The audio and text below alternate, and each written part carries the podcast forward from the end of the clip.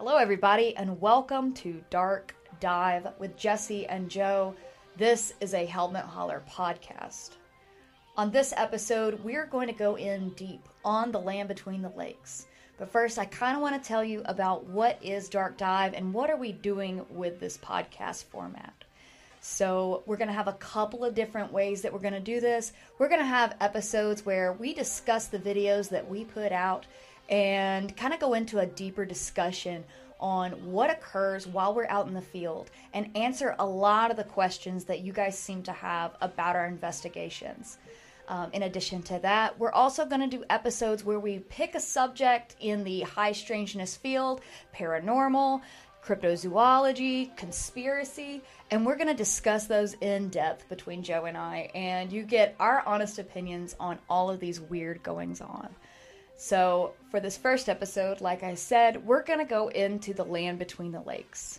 So, at this point, we've had two expeditions into the land between the lakes, and I feel like we have a sort of a sort of a foundation on what is going on at the land between the lakes. But we've only scratched the surface, and we want to kind of discuss with you guys what is going on there, what did we discover there, what kind of conclusions we're coming to, uh, some theories we're working on, and where is the expedition and investigation into the land between the lakes? Where is it going? Where is all of this going? What's in the future for us? And um, what we think's going on. So let's get into it.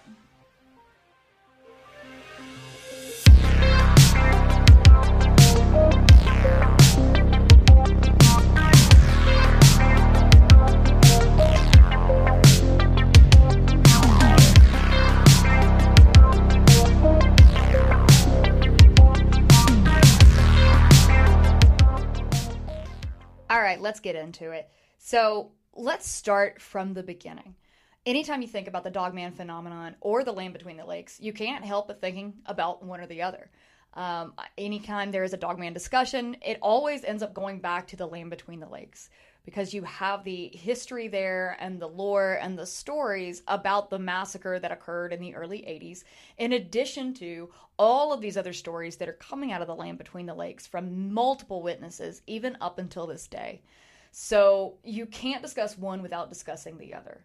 But we're going to go back to the beginning of what led us into going into the land between the lakes in the summer of 2021 and that was our first expedition there. You can check out our videos on that. Um, but that was just our initial foray into the land between the lakes and we kind of dipped our toes in on that first expedition. But let's go back to what led us to going there. Um, i think that I'll, when we would think about Dogman before, before all, before us going to the land between the lakes and really going into the subject and really getting boots on the ground, I think that we kind of thought that Dogman and the phenomenon and the whole thing with it was kind of like a creepy pasta type thing, right? Yeah, definitely. Um, That it was just something that was um, kind of an urban legend. It, it seemed kind of far fetched. Good Even, stories on the internet. Yeah, I mean, really sensational podcasts. Yeah. You know, um, even though we do investigate Appalachian paranormal, um, you know, hauntings, uh, Bigfoot, any other kind of like cryptid type things, somehow the Dogman phenomenon just struck me as something like there's no way that there's this upright canid running around and murdering people.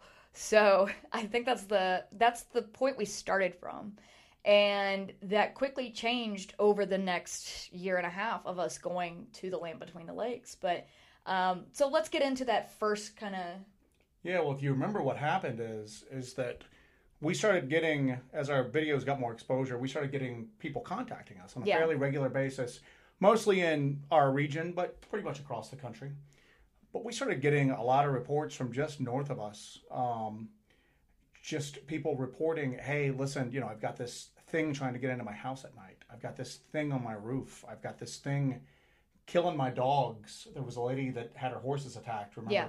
um, and the people that were seeing what was ha- what was doing this it, there's no way this was a mistaken sasquatch encounter. There's no way that these people were misidentifying what they were seeing.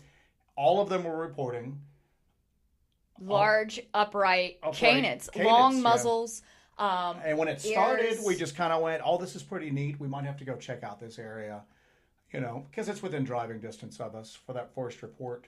But we really didn't put a lot of credence behind it. And then we just kept getting them, kept getting them, and then we were looking at each other, going, "What is going on north of us?" Um, you want to mention where it was, or So, um, one account that we received, and we actually met a gentleman up there who has actually turned out to be a good friend of ours at this point.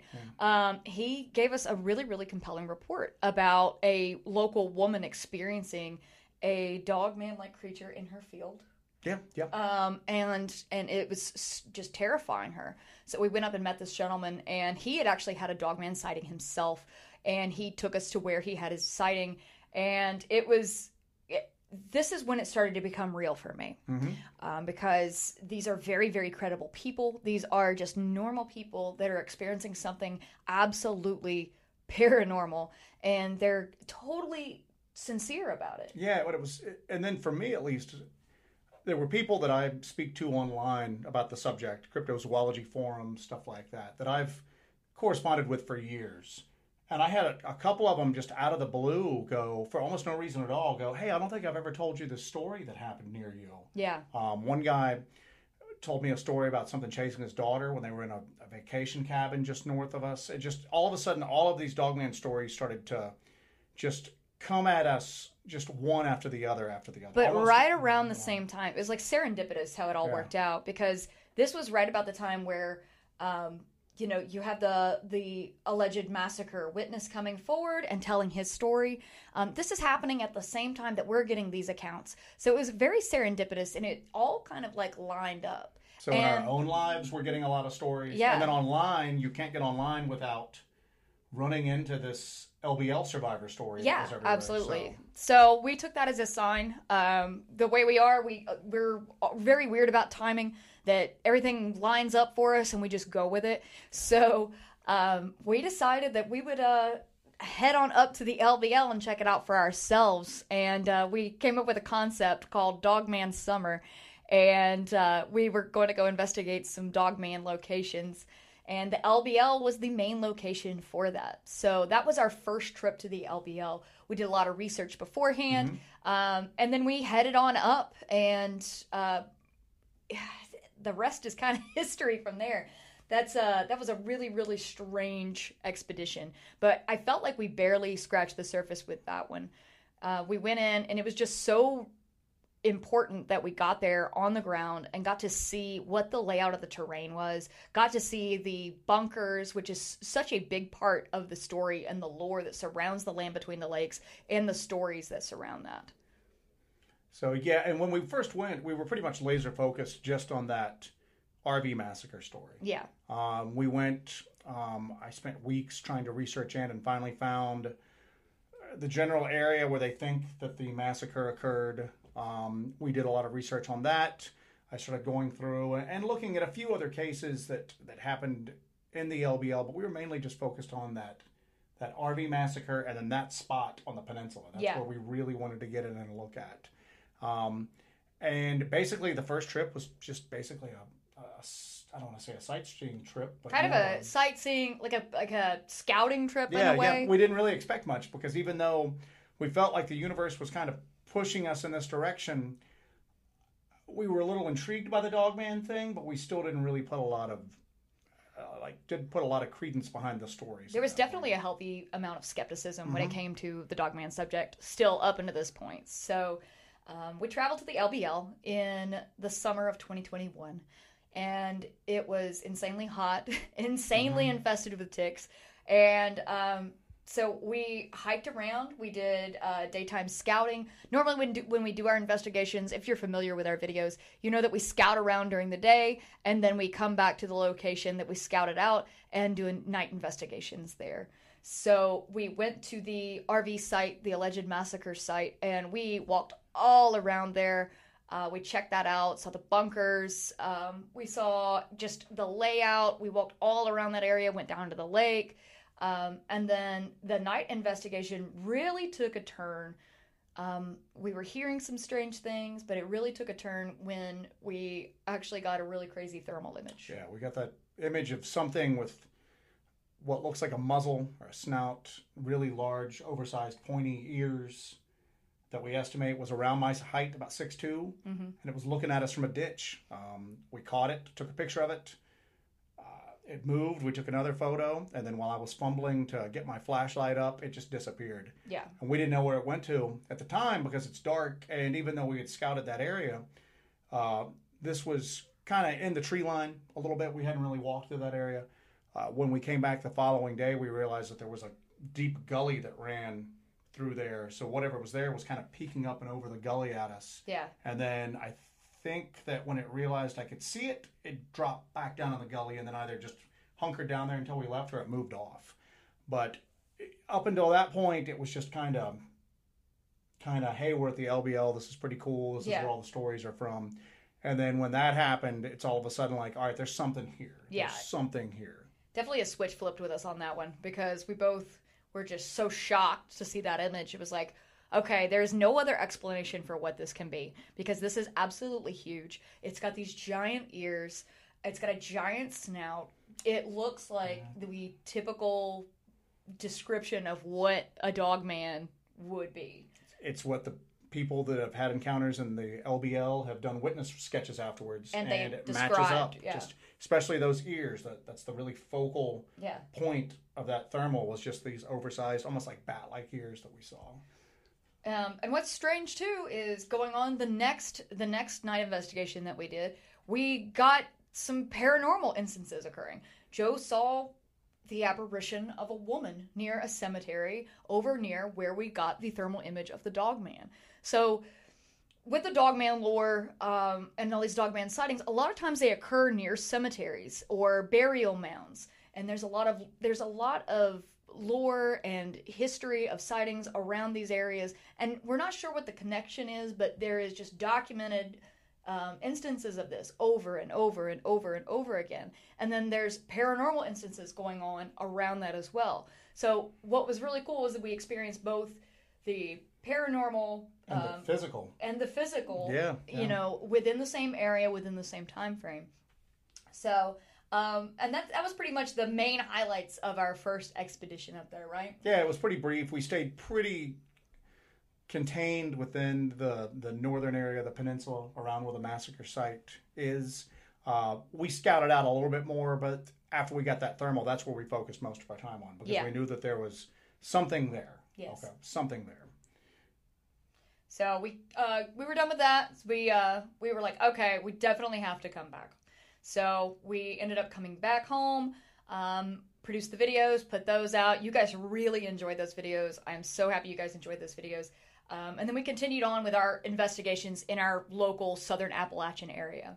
Well it came down to um, there was a there was a like an itch that we had. We had so many questions still left about the lbl we had to go back. We absolutely had to go back. And we came up with a few ideas through our research that we thought would be a really cool way to maybe draw out some more activity and this is where the next three videos and the werewolf experiments come into play so according to the according to the story of the family that came and were massacred in the early 1980s, they were wearing some sort of musky scent or cologne, and the scent actually drew in the dog man that caused the attack. So going from that point, kind of came up with a experiment, a scent experiment, where we would take and make three different scent stations in the area where the attack occurred in the immediate area.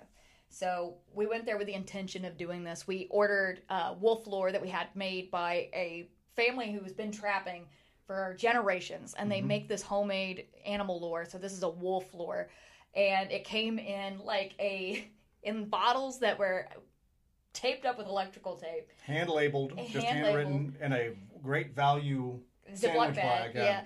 Um, and then we ordered the uh, Sasquatch pheromone chips that um, a lot of people have used on Sasquatch expeditions. Now, the reason that we went with a canine wolf lure, Sasquatch lure, um, because when they did like a, a DNA study, Yeah, there was part of that. One of one of the original little bits of lore out of the the massacre story was that they had found a DNA sample from whatever had killed the family, and that it came back as primate, human, and canine. So we decided to mix basically those three scents. Now, obviously, there's a lot of debate on the cologne. Um, the survivor that came forward, we're not going to rehash his story here, claims that there was no cologne. Um, there's a really good chance that that cologne was kind of added in later. Yeah. And we were aware of that, but at the same token, though, we want to investigate it anyway. Yeah. Okay? And also, too, if you're dealing with something biological, again, what we saw that first trip gave off body heat. That's how we saw it. We picked it up on the thermal. If you're dealing with something biological, um, and it's a canine, obviously scent is going to be a big Yes. factor in it.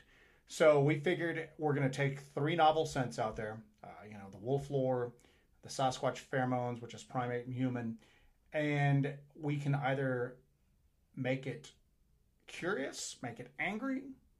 Uh, maybe it's going to kind of appeal to its desire to breed. Yeah. Um, but appeal to one of these biological imperatives to try to draw it in.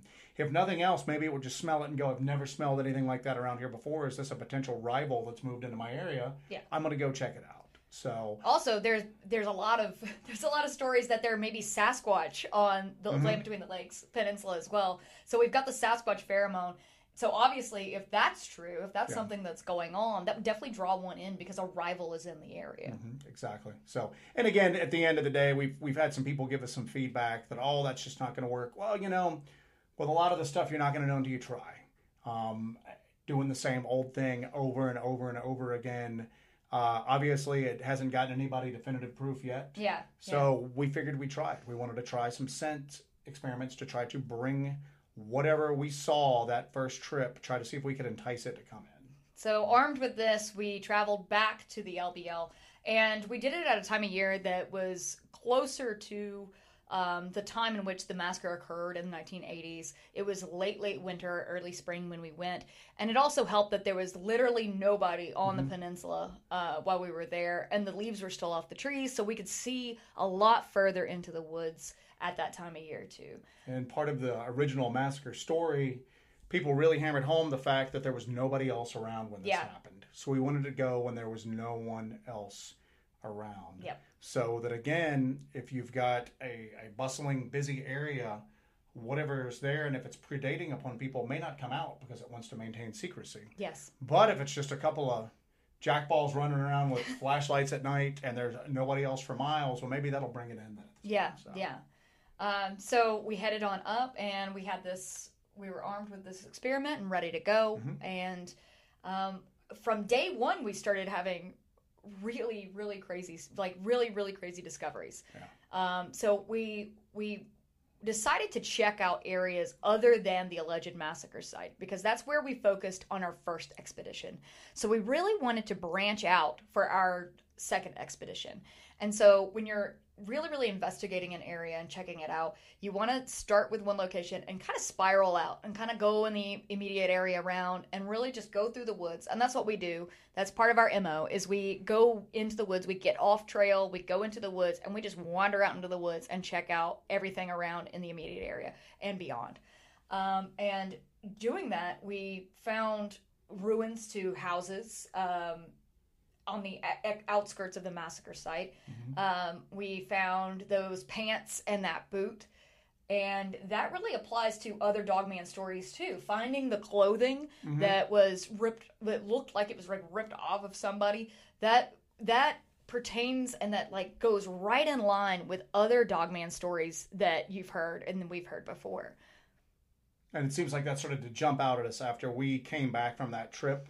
Um, we heard what two accounts last week that both mentioned clothes being found. after- Finding clothes, yeah. after dogman possible dogman attacks and then finding the clothes afterwards. is almost as if something had just peeled this person out of their clothing and then taken them. Yeah. And each time we heard that, we're like, oh, that matched up exactly with what we Oh yeah. with what we experienced. Uh, we found the tent. We found that abandoned tent. Yeah, was yeah, that so- tent was that tent was probably one of the most shocking things we have ever found in the woods. And we found some really weird stuff in the woods in our adventures. And we uh, found other abandoned tents before too. Yeah, yeah, but they were collapsed. They looked like maybe somebody kind of left them there because they were too lazy to pack it out or something like that. This was this was something entirely different. This was a tent that it looked like and upon closer inspection it appeared that the door was actually ripped open on that tent, right? Yeah. Um, And somebody had said that, ah, that it, it wouldn't have gotten ripped with a claw. We don't think that something stood there with a claw and just cut around it. It looked as if something grabbed it, and just tore it tore it, completely and open. the, the stitching gave free before the actual zipper did. Yeah. And that's what they tore in then. Yeah. But it did look as if it was cut at the bottom. As In if the somebody had yeah. cut and kind of rolled their way out while something was coming in the front. And that's something that one of our viewers suggested that that that back cut on the back of the tent looked like somebody was in the tent and they cut them cut their way out to escape whatever's coming through the front end of the tent, which I thought was a pretty a pretty good observation. Yeah, ties into that Yeah, past. Well, absolutely. They talked about that they cut their way out of the tent. that and the marks on the tree that are just Oh, right yeah. in front of it. That um, there's just these gouges in groups of like four down. You know, going up and down, sideways, Yeah. parallel. I mean, always in groups of four, and they were deep. I mean, they weren't cuts. They weren't a hit with an axe. Yeah. You could see where something stuck in, and then just It just that wooden fiber. And So, it, you can tell that there was like a curvature to whatever grabbed into the tree based on how the marks were in the tree. When the not the ones that were dragged, but the ones that were just on the tree, there was a curvature to the puncture in the tree. Um, that I mean, and it's right there by that tent. I mean, and, and so when you look at all this evidence just stacking up and stacking up and stacking up, you can see how you can read too much into an innocent situation, but this is getting closer and closer and closer to being absolutely not an innocent situation. You're starting to see real evidence of some real crazy paranormal or cryptid activity going on in this area. Well, I mean, again, like I said, you we heard several accounts of of alleged dogman attacks where clothing was found afterwards. Absolutely. There are stories from the LBL itself of hunters going missing, Yes. um, being taken out of tents, Yes. and all of that. So, I mean, again, this lined up, and and that was one of the things I was aware of but didn't know a lot about was the actual supposed bow hunter that went missing. Yeah. Um, we've learned a lot more about that since then. Um, but again, finding this tent matches up with what people had previously reported there and said that Dogman was involved. Yeah, So, yeah. Um, Um, so shortly after we find the tent, we're exploring around the area, and I have an encounter that threw another kind of wrench into the into the whole thing. It was a whole other layer. Um, I see just I see with my own eyes a large, long-armed, just a solid black figure. And it wasn't like a shadow figure. It wasn't transparent in any way. This was a solid, solid black figure. And it was there and then it wasn't. It didn't fade away. It didn't run away. It was just there and then it wasn't. Um, and it was moving when you saw it. it was right? So- moving like it yeah. was moving its whole body it just had these long skinny arms that just hung below its waist and it was just it was just walking and it was there and then it was gone. And i could just feel i could just feel my heart like my heart just fell just into my stomach. It was one of the most terrifying things i've experienced ever in my life. And like i'm in these woods all the time. I'm out we're we're out in the woods in the middle of the night. This is happening in the middle of the day and it absolutely just terrified me. Yeah. um, but that wouldn't be the last time that we would have an encounter with whatever this dark long figure was this long armed just creature And now you said when you saw that that because my first question was, what did its ears look like? Because that's what stood out to me from the thermal image that we had. Yeah, yeah. And you didn't really get a good impression of its head, though, did you? No, I didn't. All I, re- I remember the most distinct things I remember from what I saw were these just long. The arms were just so unnaturally long and skinny, and they hung below its just hung so low, and they swung just back and forth when it walked. Um, that's what really stood out to me. I didn't really get an impression about the shape of the head or anything like that.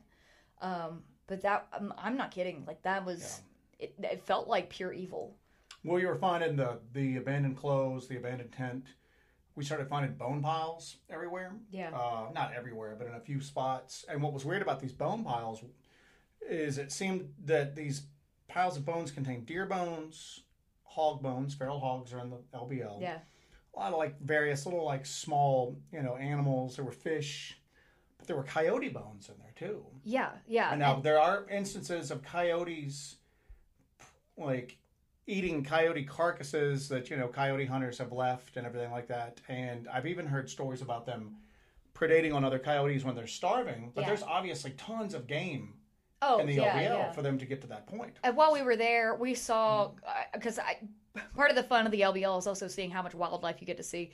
Um, we saw turkeys, we saw In some areas, Deer. other areas we didn't see anything at all. I mean, yeah. That, that's what's weird. Yeah, Yeah, But these bone piles, something was predating upon, something was killing literally everything. I mean, like everything. Yeah. And we were thinking, well, you know, there's coyotes here, they're predators. Well, something's killing the coyotes there too.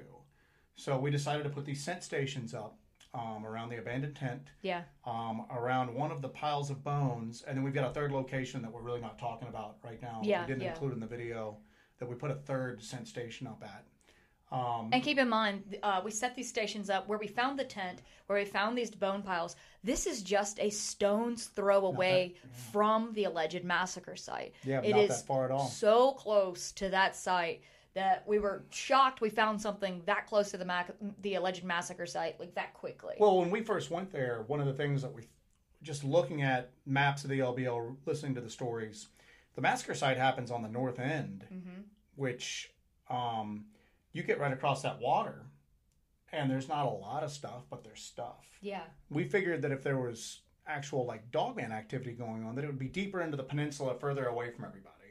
Um, we basically went to that massacre site just as kind of like a sightseeing yeah, trip just to kind of see the spot that's so identified with it. But we figured we'd spend the majority of our time deeper in kind of to the peninsula.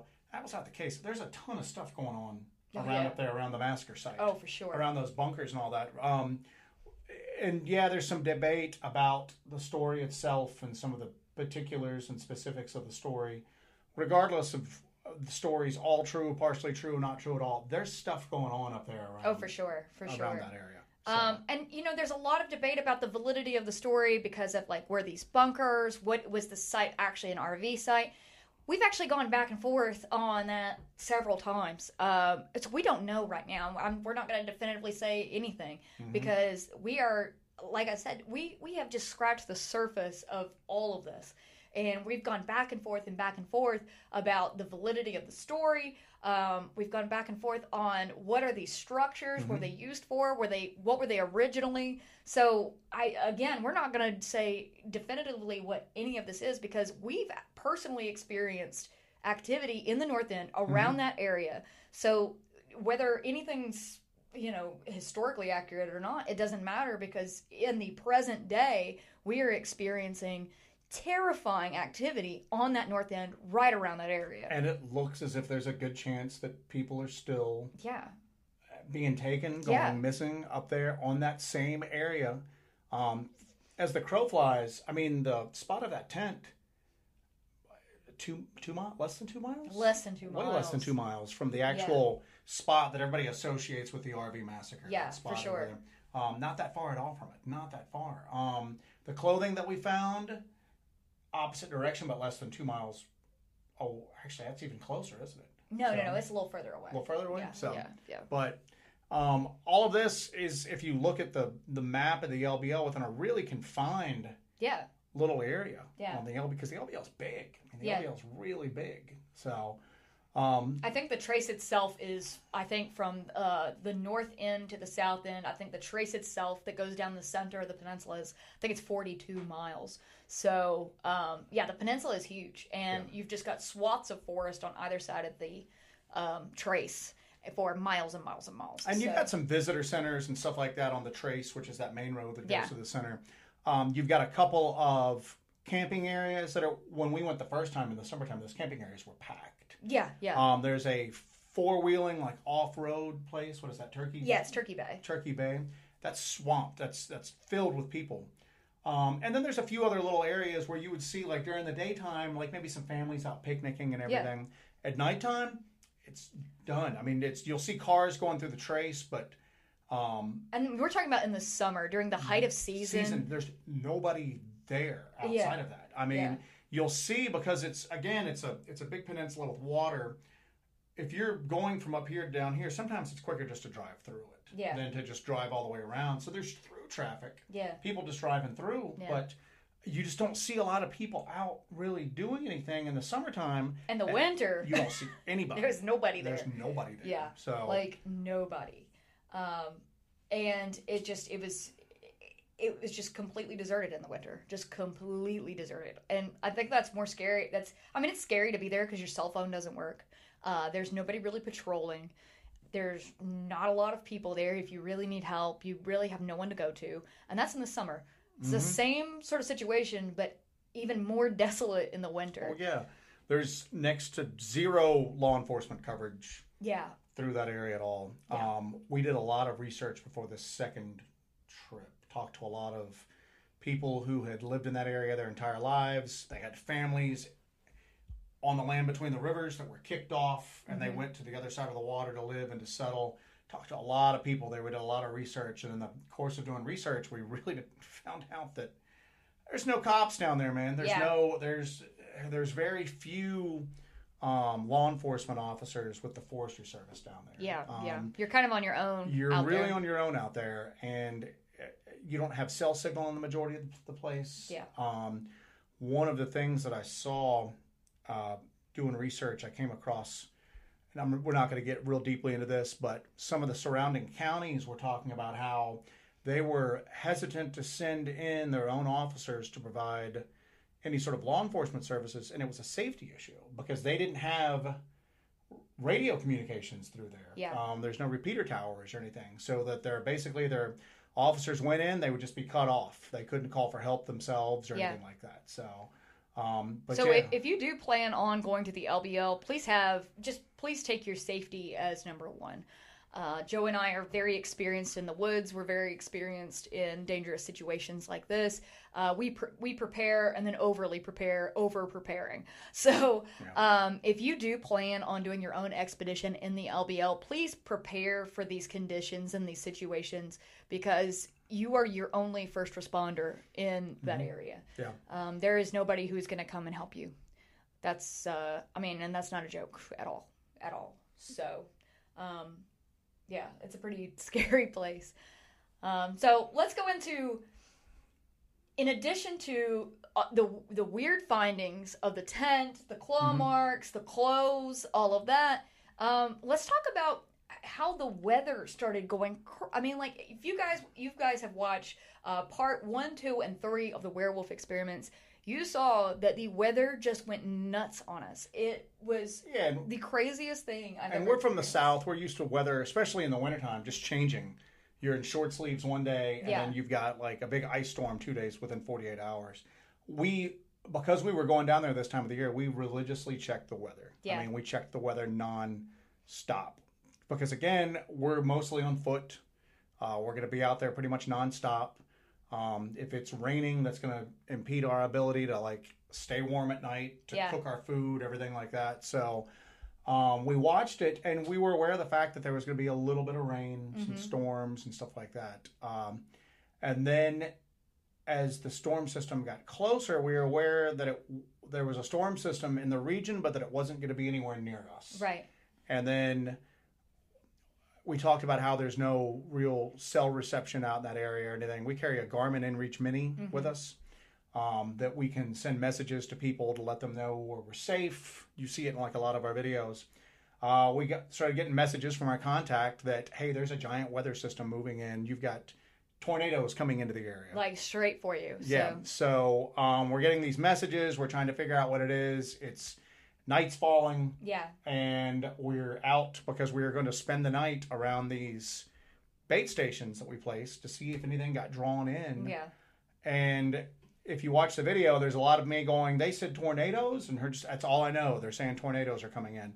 Uh, we're on foot. We're hearing the wind blow in the distance. Um, we're hearing like the wind get louder and louder and louder. Um, you can just hear the storm. You don't hear the tornado. Of course, he's you- he's trying to like talk talk me into we gotta go, we gotta go. But I, that's the thing is like we're I'm not going to leave. I'm not going to leave without getting that that night investigation in. Um, I was not leaving without doing that night investigation. So if you watch that first one for our night investigation, there's a, a good bit of Jessica, come on right now. so Yeah, like I said, we stayed too long that first night. We, Yeah, we were lucky yeah. to get back across the bridge. Um, but uh, that's something that you can't really do anything to to combat or to minimize. I mean, Or the weather's anticipate. the weather's the weather. Um, but anyway, This the, also, but sorry to interrupt you, That's but fine. um, this also kind of like relates to the David Paulides missing four one Mm-hmm. one.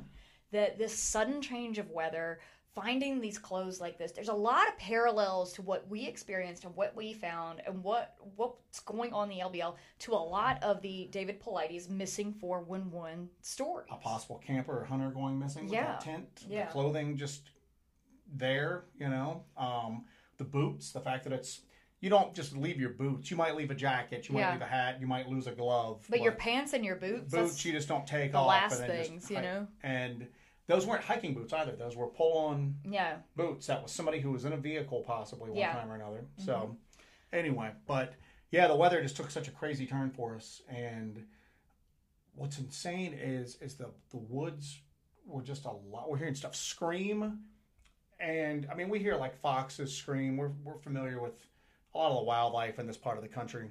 Um, we've heard mountain lions scream. We've heard all sorts of stuff. This this didn't sound anything like what we've heard no, the, we're hearing screams we're hearing strange howls um, some of it's like a little bit in the distance and kind of almost gets covered up with the sound of the storm some of it seemed like it was 50 feet away from It us. was so Yeah. close. Yeah, it was so close. Um, yeah, and it was just it was a it, was- that whole that whole night investigation was such, and I don't mean the pardon the pardon the or whatever. It was such a whirlwind of an investigation. We had that tornado coming in. Uh, we just have screams all around us, and then we find that f- that freaking footprint. In yeah yeah we've gone down to the bunkers of and again the bunkers of all places because I, my initial and i still have this thought to a certain degree is that everybody is so fixated upon that 1980s rv massacre that the rest of the lbl just kind of gets lost in the wash Yeah, yeah, yeah. and as we find out later on there's a lot of stuff going on It's a lot bigger than you think it is. than you think it is um, but you keep finding stuff around those areas. You know what I'm saying? I Yeah. mean, you keep finding stuff around those areas. We're going down past the bunkers. We're going to go and proceed on foot to one of the areas of the scent traps. And we find in the mud this print that it's not like a regular canine print, like a regular canine shaped print.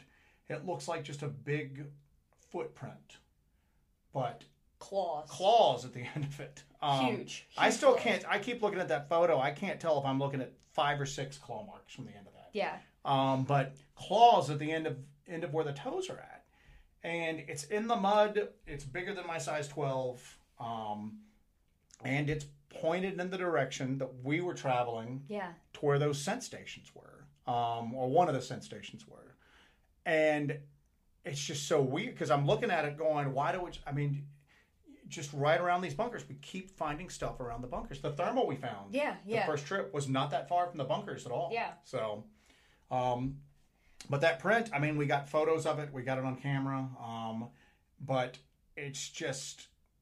It's, it didn't look human, but it was human shaped. Yeah. It didn't look like what we think It as- was. It was very. It was almost narrow and long, and then had a claw. Yeah, and then just claws at the end. It didn't look anything like the the Sasquatch prints we found. Right. That what we think are Sasquatch prints didn't Yeah. look anything like those. Um, it didn't look like anything that we've seen No. No. so far. Um, and again, if I had seen it before, I would go, "What is that? That's weird. It's not a barefoot print. It's not a boot print." But then when you saw the claw claw marks at the end of it, yeah. That just completely. That's. It's Yeah. completely out of the realm of anything we've ever seen or dealt with before. and it's not just claw points like you would see with a bear track. yeah. It was These the actual imprintation of, of long- the length of the claws. like talent, like claws Yeah. coming out. Yeah. So, Yeah. Um, three, four inch claws. Yeah, well, I mean, right? So, yeah. They were. It, it was insane. It was Yeah. insane. But the length of the claws are very similar to the markings we found two miles away in the tree next to the abandoned tent that was ripped open. Um, that it looks like the almost the same kind of size Same width and of them, pattern yeah. and So, width. Yeah, they were very very similar. So I, it's so weird to connect those two, but Yeah. it just again you've got all these little puzzle pieces that are coming together to start to form some kind of picture of what what this thing is or what's going on in the land between the lakes. But I mean, that's pretty much once we got that, that night was done. We had to get Yeah, out. The storm yeah. was coming in, and we It sounded like a freight train coming through the woods at us. So we got across the. We got back in the vehicle, uh, got across the bridge, found a little town, found a little hotel, yeah, and then just set up all night long trying to decide if we were going to have to evacuate the hotel or not. If Yeah. the tornado was going to come that way or not. So, yeah. but um, we had that, and then we went into just ice storms. Yeah, that. so, right yeah. after that, yeah. So we went from tornadoes to ice storms. Um, and in our uh, werewolf experiments part two, you get into kind of the beginning of the ice storm and us before and after an ice storm. So it's it's just it was crazy how the weather just kept shifting. And again, we always go back to we're big fans of David Paulides and his work, and we always say to each other, "Hey, do not get missing four one one. One, do not get missing.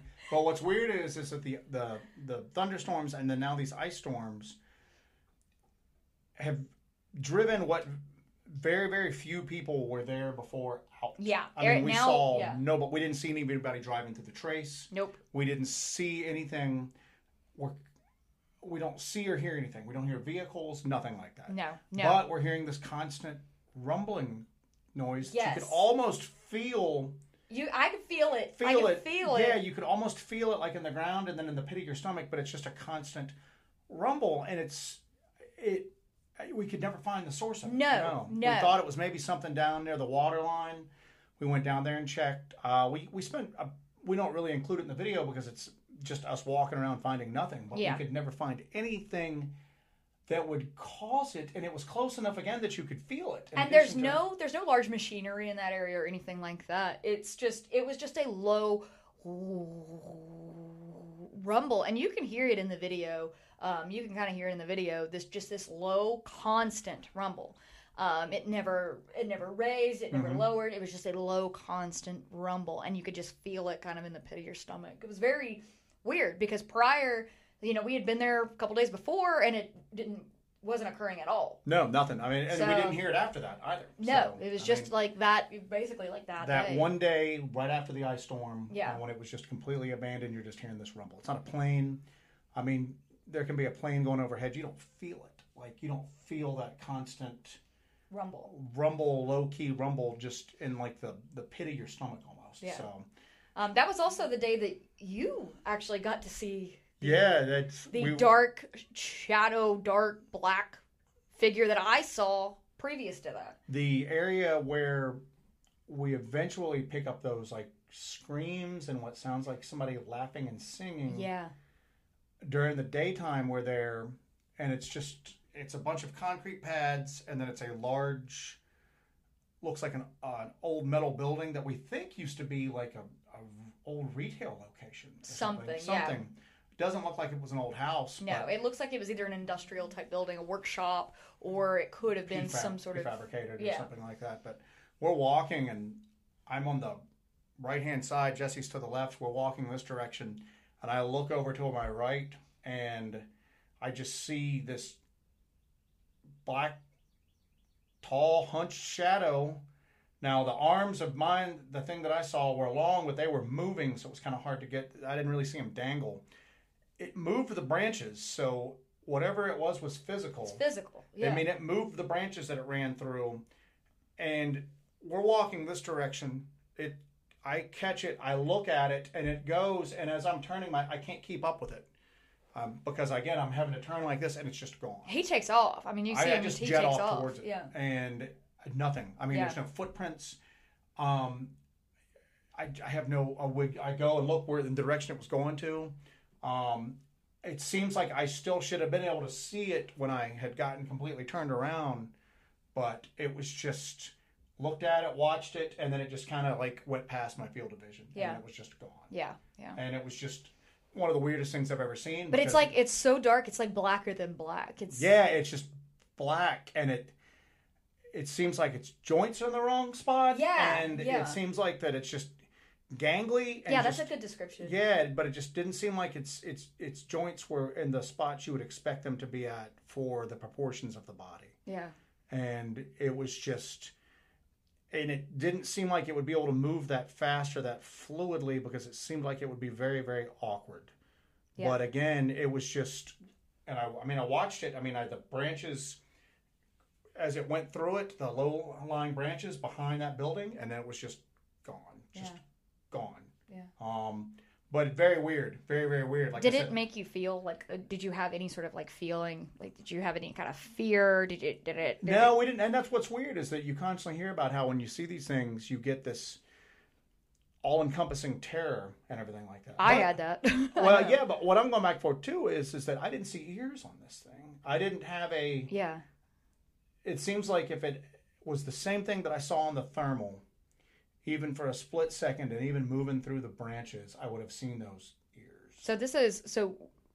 This is something else. I, that's what I'm thinking. I don't know. that but- we're not just dealing with a possible dog man on the land between the lakes, but we're dealing with some yeah, I mean, I- something else. I don't. I, don't couldn't have a name for I it. I couldn't sketch the head for you right now. Mm-hmm. um, because it was so fast. And again, it's weird because you kind of focus on the arms when you like look at it because the arms don't seem natural. The Yeah. arms don't seem like they're they they seem unlike anything else you've ever seen. Like Yeah. the proportions of like the fingers are so long. Yeah, the long the- fingers. Yeah, Yeah. and the it just seems like there's like an extra, almost like an extra elbow in it, like an extra joint. It just doesn't seem natural yeah. and that's what you kind of focus on and then like i said its head was there were low-lying branches through there because it's hitting them as it goes through it but it seems like i should have been able to see those those ears are so pronounced on the thing that we caught on thermal Well, I don't think it's the same thing. I think we're dealing with. I think we're dealing with multiple entities on, in the LBL. I think we're dealing with that. That land is so charged that there's no telling how many things are out there. I, Mhm. I, I don't think we're just dealing with a dog man situation. I don't think we're just dealing with dog man at all. I think that there is potential for God knows how many things are out there. well i mean we saw that thing on the thermal the first trip yeah, that that matched the witness sketches of what people claimed to have seen in the LBL. yeah. dogman And then we're having classic ghost activity. Yeah, and what's weird is is that we didn't even put it two and two together at the time, but we get back. We're big fans of Strange Familiar podcast. Yeah. And he did a thing on the woman in white. These ghostly apparitions of women wearing white. Now, what I saw was wearing like a real dingy gray. It Yeah. wasn't like a pure pale white. Um, and what I saw was like just for a split second, I remember like her eyes. I thought it was somebody ticked off that we had been walking around the cemetery Yeah. because she just looked like she hated, and then she was just gone. Yeah. But we saw so we saw the thing with the thermal. We saw her. We saw these black figures with the long dangling arms. Yeah.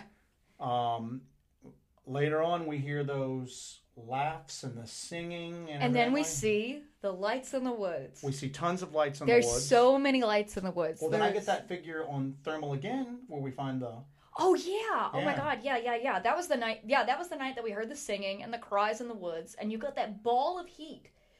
yeah. You got that ball of heat, and then you got that cold figure. but it looks like a cone-shaped head. Yeah. With, I I mean, somebody people keep contacting us going, "That's like a Sasquatch that you saw," and I'm going, I I can see where you would think that because of that outline, but that figure was cold. Yeah, had it because it's black. Like the we had it on. I had it on Red like hot? red hot, where Yeah. heat will give off varying shades of like red and orange. The colder something is, the darker something will be. So I catch a, a extremely dark figure in It's cold. dark, cold woods, and it's just it's like it's peeked out because everybody keeps talking. It's peeking out from behind a tree. It's a Yeah. Sasquatch. Yeah. It's not giving off any body heat. No. It's it's it's so much colder than even the concrete base of the ground because there was the base of that building Mm-hmm. Yeah.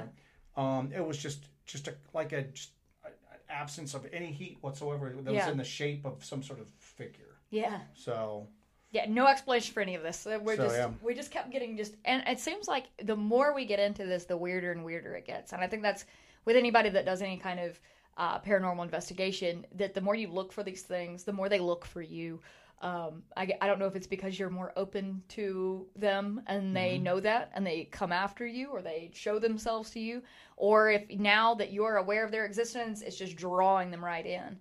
Um, but yeah, it seems like the more we do this, especially at the LBL, that everything gets weirder and weirder and weirder, Yeah. and just um, keeps stacking on that. So um, we uh, we'll move on to part three. And that was a whole other weird thing. Here's what's Yeah. so strange about it is this entire expedition is it's it's it was perfectly broken up into these sections um w- in terms of our experiences because everything was so different through every phase of our expedition that we just had so much different phenomena in each location Yeah. and each each you know time we were filming at these locations. And I think that's the that's the LBL. I think that's the land between the lakes. Is everybody's so fixated upon the dogman stories in that area, and I think that those things are there. I mean, I'm pretty convinced. But right they're not alone. Short of having like a body, I'm as convinced as I can be. Short of having a body that Yeah. they're there, but there's other stuff going on. There's there a lot of other stuff. There's other on. stuff going on there too. Yeah. I mean that when we moved to back up a bit, we have gotten several people around that area who have contacted us on the regular, Mm-hmm. sharing just experiences and things that they've heard their family members or friends say. One person had told us about some sightings that had taken place deeper into the interior. Yeah. So we finally pull ourselves out away from that massacre site and we go deeper into the interior of the LBL. Once we get down in there, we're seeing lights constantly. I mean, like to the point of in the one video, people are going, I can't even keep track of them. Like, Yeah. what all is is there? Yeah. I mean, just these constant balls of light. Um, we're seeing those like everywhere. I mean, like everywhere. Um, the one area that a, a witness had told us that they had seen some dark figures, we went to and checked out, and we didn't really find anything, and we didn't really get any weird feelings there, and we spent some time, spent a day checking it out, and never really saw or heard anything. Right. Yeah. Um, and it just didn't. And honestly, that was like one of the um, more normal feeling places in the entire LBL that we had gone to. So we decided just to kind of keep going. Yeah. So we keep going, and we stumble across uh, a place that we're referring to as Station 16, Right. and it looks as if part of this complex was originally used for some sort of pumping station. Um, possibly for I don't know, like you know, flood management. It looks like it was post TVA takeover. It doesn't look like this is something that was there before the TVA took it over in the 60s. Mm-hmm. But we find these buildings and they look creepy, but we don't really find anything at first until we start moving out and around. We find this mobile home, basically. Yo, know, the like environmental monitoring, station. Yeah, that has a barbed wire fence around it. And people have gone, well, if it's an environmental monitoring station, um, there'd be valuable stuff in there. They're going to put a fence around it to protect it. uh-huh. We, you go into places where there's just tractors there. Do you know what I'm saying? I mean, Yeah. you know, you find old equipment in the LBL all the time. We never saw Fencing. fencing or anything outside of the that animal um, center. You know, the wildlife center Yeah, in yeah, the middle of it. But. But the environmental monitoring, monitoring station, it looks like it's from probably the what seventies, early eighties. Yeah. Is probably when it operated through. Um, which ties in again if it was like late 70s early 80s that this environmental monitoring station was there and if it has a connection to the dogman Mm-hmm. phenomenon that is the perfect time right there it lines up with that massacre story Well, yeah, and then we we looked at that, but as we went out, we find buried like in this, these trees. If you look at what are called the bunkers around the massacre site, some of them look like cisterns cisterns to us. yeah Um, and we're still looking into some some background on that particular area of the massacre site, but they look like rainwater cisterns. The thing we found in the trees there oh the concrete structure looked like a bunker. It's Yeah. reinforced concrete. Um, it's got shelves inside of it. yeah It it looks like it, it's not a real stretch of the imagination to say that this looks like a place that somebody would go to, lock themselves into it. So we're walking around this thing going, this looks like a bunker. Yeah. This is a bunker. Yeah. You know, this is a bunker. Um, you can go and look at uh, what the TVA used to use for dynamite storage. Doesn't look anything like this. You know Mm-hmm. What I'm saying? yeah. Doesn't look anything like this at all. This looks like a bunker that three or four people could get into and then lock themselves into it if they had to. because we did find the door We find that the door, goes yeah. onto it in a TVA service shed not far from there. We find like the a hundred act- yards away from it. we yeah. find the actual door that goes on that bunker.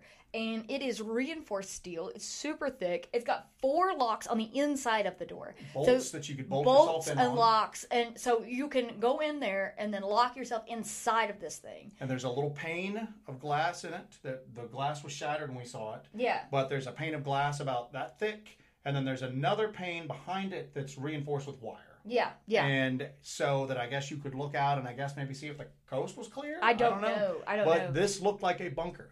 Yeah. When you see this and all the stories that you've heard in the past about, oh, that's where they trapped the beast, that's where they hid out from the beast, that's where they did anything. uh, The ones around the, the massacre site don't really, Ring that way. yeah. This does. This absolutely does. Now, given the shelves are inside, I doubt they were sealing anything in it. It looks like that's where you could kind of get in and Wait it out. wait it out. Maybe. I don't know. mean, it's exactly what it looks like. Yeah, And yeah. it just caught us off guard. Yeah. So we're moving around, moving around, moving around. We're finding these um, openings in the ground that have been sealed uh, with cement, Yeah. and they have like little wire fences around the tops of them. So we keep going, and we see this little building on a hill, and our first word was, "This is some Evil Dead stuff." Yeah, it's Evil Dead stuff. Because it is. It looks like a tiny cabin up on the hill. Um, but yeah, so we see that. We hike up to it.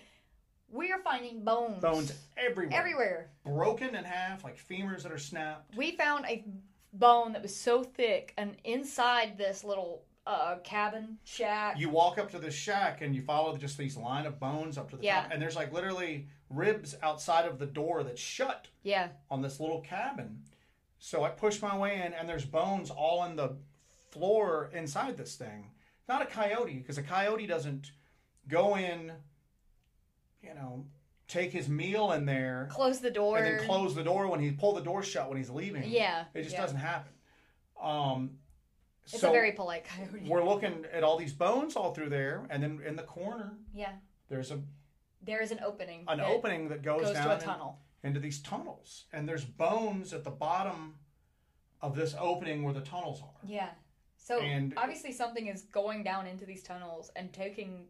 But it's something that can get in and out of these tunnels Yeah. because again, a coyote is not going to be able to get in this tunnel and then get out the six or seven feet. I mean, that takes something with hands to. Because it goes down and then Yeah. drops down again. Yeah, I don't know. I I don't. But know. there's bones all through those tunnels, and now the the tunnels and everything looks like it was that that shack up there. It, it does have pump station equipment in it, um, so it looks like that was the original purpose of Mm-hmm. that shack, is that it was possibly a pump station at one time, but maybe that after the TVA, uh, you know, abandoned the whole thing and the pump stations and everything were defunct, that now something else is using that infrastructure to move about or live and maybe they undetected and maybe the they brought a prefabricated building in and put up a bunker to try to look into these creatures. I don't Yeah. know, but I mean, it's it's it's weird because the tunnel went down. Now this is on a hill, so it probably just goes. This tunnel probably doesn't go that far. But one of the witnesses we talked to, that had been there for a while, his family's been there for generations. He said that there were tunnels and caves that went under the water to the mainland Yeah. and that these things would sometimes get out under the water onto the mainland and then get back onto the LBL. And that sounded interesting, but I just didn't pay a lot of attention to it until we saw these tunnels, and it's right next to the water. Yeah. So So as usual, you know, we're going through, we're finding all of this physical evidence, all of these strange things happening. Uh, we're finding all of this kind of things that l- li- lend like validity to all these stories we've heard. It's just in a different part of the LBL. So you have all of the supporting evidence to the stories that we've heard over the years, and it's all kind of taking shape. So we go from this to again, we go into the night investigation in the area. Where does it take a turn to? ghostly and paranormal stuff. yeah, we start seeing lights going Start in at night. Um, and we're seeing like stationary lights in the woods, and then we're seeing lights moving through the woods. At one point, I get out and I've got our SiOnyx uh, night vision camera, and I'm picking up the lights on the woods, and they're just kind of drifting. I mean, they're just kind of drifting slowly through the wood line. Um, we get parked where we're gonna like get ready to go into station 16, and Yeah, so um, I see a like a reflection up in the woods, and it's it's a cemetery. There's a cemetery up there. It's a it looks to be like a children's cemetery. So no road, no path. no going up to road, no it. path. We went straight up a hill through the woods to access it. So And there's little cemeteries dotted all throughout the LBL from when people lived there. there's hundreds of cemeteries. And Yeah. it just seems like that they just left this cemetery on the top of a hill. I mean, there's a road, you know, 100 Yeah. yards away from it, but there's no way to get up to it. We didn't know it was there during the daytime until we saw there's like a like a historical marker type thing there that's like really old that we saw the reflection of that when we came there at night. But- Yeah. But, all of this activity is occurring within 100 yards of, of a cemetery. cemetery. Yeah. So- So. again, that's another common thing through these stories and through what we're experiencing is there is a cemetery right there, and we didn't expect a cemetery to be there. We thought it was just going to be this environmental monitoring station. Um, but again, it goes. It, the, you have the same set of circumstances over and over and over again: cemeteries, paranormal activity, dogman activity, and it's all strange lights, strange lights. missing people. There's but it's all just everything just keeps you just keep having the same kind of things you got a pattern developing here And then the other part of the pattern was that we didn't have happen any other time of the trip was the equipment drains Uh, the night. equipment drain yeah Um, to a point where we're big on redundancy. Um, people are like, "Why didn't you carry spare batteries?" You see me changing batteries out at one point. We didn't include that. We carry spare batteries for all of our lights, spare Cameras. lights. yeah We carry everything. Um, my and- camera malfunctioned um, which never happens like Yeah. never happens but my camera malfunctioned um, and then our our lights were just going down left and right headlamps went down changing batteries, and five minutes later, those batteries are Yep. going out. So, um, we were down to i think one flashlight at the end there and it was a small pocket light like double A pen light that Yeah. we had. um, and then your camera was hooked up to. We have an action camera that's hooked up to. Um, it's like a fifteen thousand um, mega like. Uh, it's it's a very sizable battery bank we've got it hooked up to. I can't remember the actual capacity on it right now, but we've used that thing for days without recharging. it oh yeah yeah um, just nonstop, just powering this little action cam. So luckily that had enough power, but even the camera was starting to, the screen was going in and out. Oh, it completely just went. And we just didn't know if we were recording anything at that point. So, Yeah. yeah. Um, but it was just to the point where we were, there's no natural light at all. There's no light at all, period, through there. Now we're in this area where we're finding these bones and there are these tunnels, and all of our flashlights are dying. Yeah. So we had to We we, had to it. call it. We had to call Yeah. it. There was no way to. Um, there's we don't know the area well enough to stumble around the dark. No. Um, we just we went ahead and called it, and then used that one little light that we had left to get out, and then that was it. Yeah. So Yeah. Um, but yeah, so that's, I mean, this is what's happened. This is just our second expedition at the LBL, and we had all of this happen. So we get done, and, you know, we've got a lot of theories we're working on and a lot of thoughts on the whole thing, but Mhm. I'm just, I'm not ready to come to any kind of conclusions yet. Um, but there's just, the evidence is mounting I don't know in what direction, but evidence is mounting. We keep seeing the same kind of things happen over. But what's over weird is the evidence isn't mounting in any one particular direction. Um, because after the first trip, we got the thing on thermal. Yeah, I know I saw that woman or whatever it was.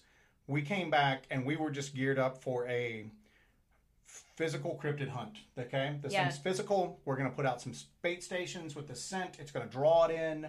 Um, we're gonna. We had game cams up, and we know there's a lot of de- debate on whether these things can see infrared light or not. yeah, Um, so we had those up. We also had some listen like some actual long duration audio recorders buried around close. So even if we couldn't get it on camera, we might at least hear it coming up. Yeah. Um, or at least maybe get some prints once it's gone.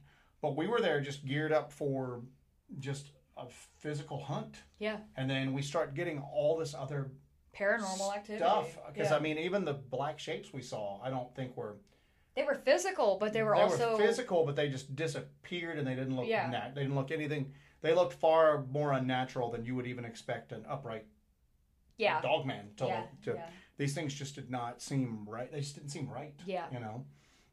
Um, but again, just uh, the, the voices, the singing, and what's weird is is that almost any other expedition we have, hearing those voices and that singing and all that would have been the highlight.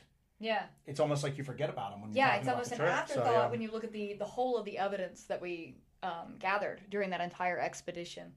Um, but yeah, it's it, and we we've had a couple of theories here about why why did they build the LBL? Why did they, uh, you know, why did they kick all these people off of this land? To not use ninety nine percent of it. To not use ninety nine percent of it, they they ran so many people off of this land to take it over. Um, and to isolate it, really, the only way you can access it from the south, you can access it um, but there's more population in the south. But in the north end, you can only access it by wind bridge um, from the mainland.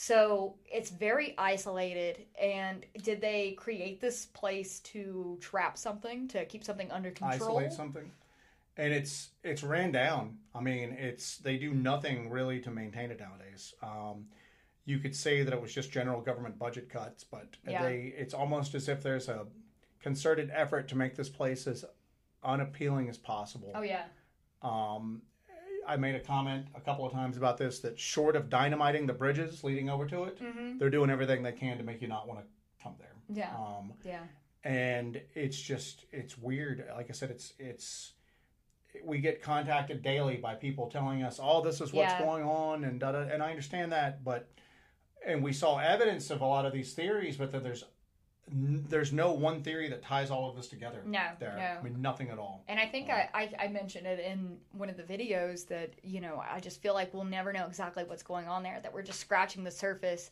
Um, I feel like we could go there a thousand times and we wouldn't have all the answers to all the questions. We just seem to have more questions every time we go. and it's like the phenomena just messes with you Yeah. I mean, we go there. We go there geared up for like a physical, like cryptid hunt. The weather hits us. You know what I'm saying? Um, we have to like leave out, regroup, come back in. Then we go out and we're we're seeing these black figures and we're finding like abandoned clothes and abandoned tents and all Yeah. this stuff and and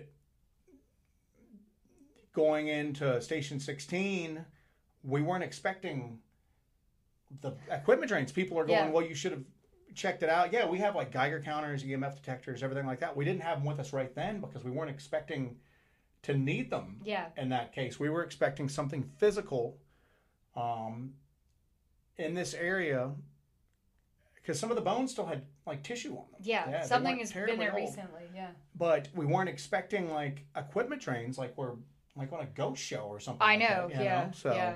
Um, but so, kind of just to wrap this up, um, I think that you know we've discussed this already. We're not done with the LBL by any stretch of the imagination. Um, I don't. We're definitely going back, so it looks like that there's going to be another LBL in the works for us. Uh, definitely another expedition coming up, and um, we're we're trying to plan out a little better this time. And it seems like you can't plan enough because every time we keep trying to plan, you just the the evidence takes you in a different direction that you weren't expecting, yeah. and you end up just winging it once you're there. You know yeah. and the peninsula seems like it's alive in a way. Um, the LBL seems like it's its own entity that it's full of other entities, and it's a very strange and magical place. Yeah, it is, and it's gorgeous, but it's dark. It's very, Very very, very dark. Very dark. It's very dark. Um, the one area that we went to, that the witness had reported seeing figures there. We went there and we were like, "Wow, this place is like the most relaxing spot on LBL. I don't feel anything here at all." I think that was maybe misidentification. Maybe. Um, maybe, or maybe you go there like a week later and it's just the dread's palpable at that Yeah, point. You know. yeah. But I mean, it's it's we'll say it a couple of times. There's certain areas there where you just go, "This is a bad place. Yeah. This is just a bad Just place." evil. There's Yeah, evil's a not. level of evil there for Yeah. sure. Um, and it's like I said again, it's where we live at. There's three or four national and state forests within hour drive from us right now that we Yeah. could go to. Um, some with very you know with varying degrees of like attendance with people going there. We're not going to go and find an abandoned tent here, abandoned clothes here, No, no. claw marks in the tree. You're just not going to find it. No. Um, we're not going to have our equipment drained here. I mean, in the LBL, it's like everything else we've ever experienced spread across the southeast, plus some. All concentrated in this one place. Times 10, Yeah. you know? So, Yeah. Um, I, like I said, it's it's definitely. It defies explanation, and I think that if anybody tries to explain it, they're just they're trying to. They're just shooting in the dark. Uh, I think they're tr- they're they're uncomfortable with not knowing, and they're trying to. It's a defense mechanism where they're trying to explain it to themselves. Yeah. Um, we've been there twice now. We were there for nine days the second time. Mm-hmm. That just scratches the surface compared, especially compared to what other people have done. But um, we were on the ground constantly looking, Day in and day out. and we have nothing but more answers than what we went there. More questions. Yeah, exactly. Sorry, more questions. We have more questions than what we went there. we have no answers. Yeah, actually. zero answers. Um, we think that there's something there. I think that these creatures, these dogmen, Yeah, you call them, yeah. are there. Um, and other things. I don't think that the dogmen are here all of the time because, but that's just something that we're still working towards, man. Yeah. I mean, it's just, it's weird. It's weird. Yeah. Um, so, do you have any other things that you wanted to add? No, that's it. That's it. Yeah, I'm. I, I'm. Yeah, like I said, I just we wanted to go over all this with you guys and kind of discuss it and give you kind of the background of you know some behind the scenes of our thoughts and feelings on what occurred.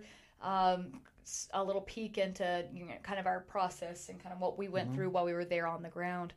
Um, if you guys have any questions or comments about our expeditions to the LBL, or if you have any suggestions on things we can look into on our next ex- expedition, which will be coming up uh, in the next few months, we will be returning on the ground in the LBL for an extended period of time and doing another investigation. Um, if you have any places you can suggest for us to go and investigate, if you're familiar Mhm. with the LBL, we'd be more than happy to go check those out um, and look into those. And it doesn't have to be the LBL. Um, we're stationed in South Carolina. Yeah, well, and we do all throughout the Southern Appalachians. So Yeah. if you, our big thing is is that I we don't want to go investigate a spot that had activity 50 years ago. We Yeah. want to go somewhere that has activity ongoing right now. Yeah, so if you Um, have any um, if you have any yeah. suggestions, you can always drop it in the comments, or better yet, you can always email us um, hellbentholler at gmail.com and tell us your story. Tell us what um, what you've experienced, or if you've heard of anything going on, or if you want to connect us to somebody that you know has had an experience in the Southern Appalachian region or the LBL. We are more than happy to talk to you or anybody else. Um, we just love collecting these stories and we love investigating these stories. That's why we do it.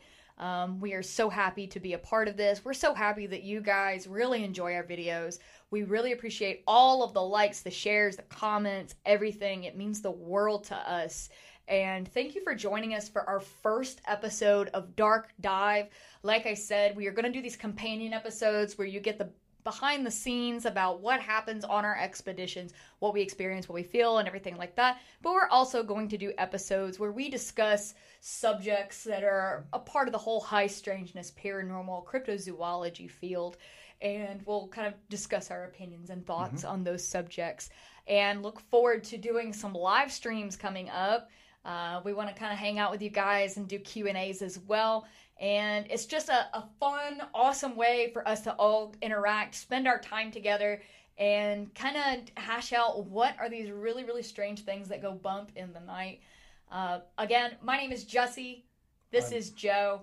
I'm Joe. I'm Joe. mhm. And uh, we are Hellbent Holler. Again, thank you so much. Make sure you like, share, and subscribe to everything that we do. Uh, you can follow me on Instagram at Hellbent Jessi. I update over there all the time. And again, if you have anything you want to share with us, whether it be a story, a suggestion, anything like that, you can always email us at hellbentholler at gmail.com.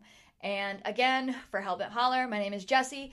Thank you so much for listening and watching Dark Dive.